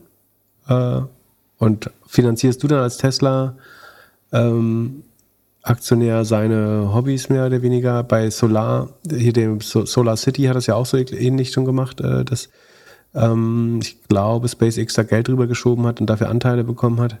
Also so diese Related Party Geschäfte kompliziert. Aber so, wir wollen gar nicht weiter darauf rumhacken, ist nur ein Fakt. Ähm, dann gab es einen Exit in NRW. Äh, herzlichen Glückwunsch an Lean IX ähm, und André Christ, den CEO, und äh, der es natürlich nicht alleine gemacht hat, sondern mit einem riesen Team. Ähm, und Cap Nemick, die die ersten Investoren waren, wurde dem Vernehmen nach für 1,2 Milliarden an äh, SAP äh, verkauft. Der CEO war vorher bei Frank Thelen und beim Hightech Gründerfonds äh, tätig und hat jetzt ein 1,2 Milliarden ist ein gutes Zeichen, dass das noch doch kein Karriereende ist. Äh, ähm, ja, Glückwunsch dazu. Ähm, Lina X macht so nach meinem Verständnis äh, eine Transformationssuite und Softwarearchitektur äh, Dashboard, würde ich, würde ich sagen. Also es hilft dir so ein bisschen ähm, die architektonischen Risiken der Firma äh, zu managen mit, mit den verschiedenen SaaS-Produkten, äh, die man nutzt. Und dann ähm, hat die ansonsten ja im letzten Podcast noch so vital versprochene Vegans Group ähm, jetzt doch, also da war sich der CEO ja dem Vernehmen nach noch, ich weiß nicht ob sicher, aber sagen wir, wirkte relativ selbstbewusst, dass äh, man auf jeden Fall es in die Profitabilität schaffen würde. Ähm, und nun äh, wurde aber nochmal eine Kapitalerhöhung gemacht. Ähm, 10% neue Aktien rausgegeben, die eine Holding namens V-Grade äh, mit Sitz in New York City, eine Delaware LLC, ähm, wo er selber dran Shareholder ist nach, nach der Ad-Hoc-Mitteilung ähm, und weitere amerikanische und äh, US, nee, amerikanische und deutsche Unternehmerpersönlichkeiten äh, daran beteiligt sind. Diese wie Great hat jetzt äh, sagen 9,1 Prozent am Grundkapital übernommen. Dafür 50 Euro pro Aktie, also den doppelten Aktienpreis bezahlt. Ähm, es wird da auch noch angekündigt, dass man, also dadurch sind 6 Millionen, 6,5, 6,3 Millionen jetzt in die Firma gekommen. Ähm, also brauchte man vielleicht doch noch Geld äh, oder wollte weiter investieren. Ähm, es wird schon über eine nächste Kapitalmaßnahme gesprochen, wo es definitiv, wo es äh, voraussichtlich nicht 50 Euro unterschreiben soll. Also man, man ankert hier den Kurs auf 50 Euro, obwohl er gerade bei 27 steht, glaube ich. Ist auch sehr komisch. Äh, Sekunde, wo steht er gerade? Ja, es 3% gefallen hat, bei 26 steht er. Alles ein bisschen komisch. Es könnte im Zusammenhang stehen mit einer anderen Nachricht, dass das Vegans zusammen mit dieser V-Grade LLC äh, in das eine Lizenz an Orbi Farm kauft. Das ist vom Frauen, nee, Fraunhofer. Sekunde. Ich sage jetzt mal Fraunhofer, aber ich bin mir nicht ganz sicher. Es könnte auch ein anderes Institut sein. Also du hast auf den OMR-Podcast angesprochen, ne? wo der CEO da erklärt hat, dass ja. er mehr, also sich mehr als innovatives ja, oder äh, vegane Inkubator irgendwie sieht und jetzt verschiedene Sachen ausprobiert. Ja, dieses Orbi-Farm soll auf jeden Fall ähm, Vertical Farming machen und wahrscheinlich geht es um dieses Erbsenprotein, was sie äh, in, in Dubai ähm, bauen wollen. Und ich finde jetzt wirklich nicht raus, äh, von welcher Institut das kommt. Ist egal, das könnt ihr selber recherchieren. Ähm, also auf jeden Fall kauft er diese Orbi, also kauft Vegans zusammen mit V-Grade, also die, die gerade 10% der Aktien an Vegans gekauft haben, eine Lizenz an für, Orbi Farm, um in Dubai Fleischalternativen äh, in Vertical Farming äh, herzustellen. Genau, also offenbar brauchte, oder vielleicht war es eine Chance, die er unbedingt wahrnehmen wollte und deswegen neues Geld brauchte. Ähm, das, das, das Ankern der Aktie auf 50 äh, Euro hat offenbar aber nicht funktioniert. Also ähm, das, ja. Genau, und dann äh, hätten wir es auch schon für dieses Wochenende. Und wir sehen uns am, äh, hören uns am Mittwoch wieder. Bis dann. Peace. Ciao, ciao. Der Doppelgänger Tech Talk Podcast ist ein Projekt von Philipp Klöckner und Philipp Glöckler, recherchiert von uns und produziert von Jan aus dem Off. Infos zur Vermarktung gibt's auf doppelgänger.io slash sponsoring. Wenn dir die Folge gefallen hat, teile sie gerne mit einer Person, die uns noch nicht hört. Vielen Dank, schönes Wochenende und bis Mittwoch.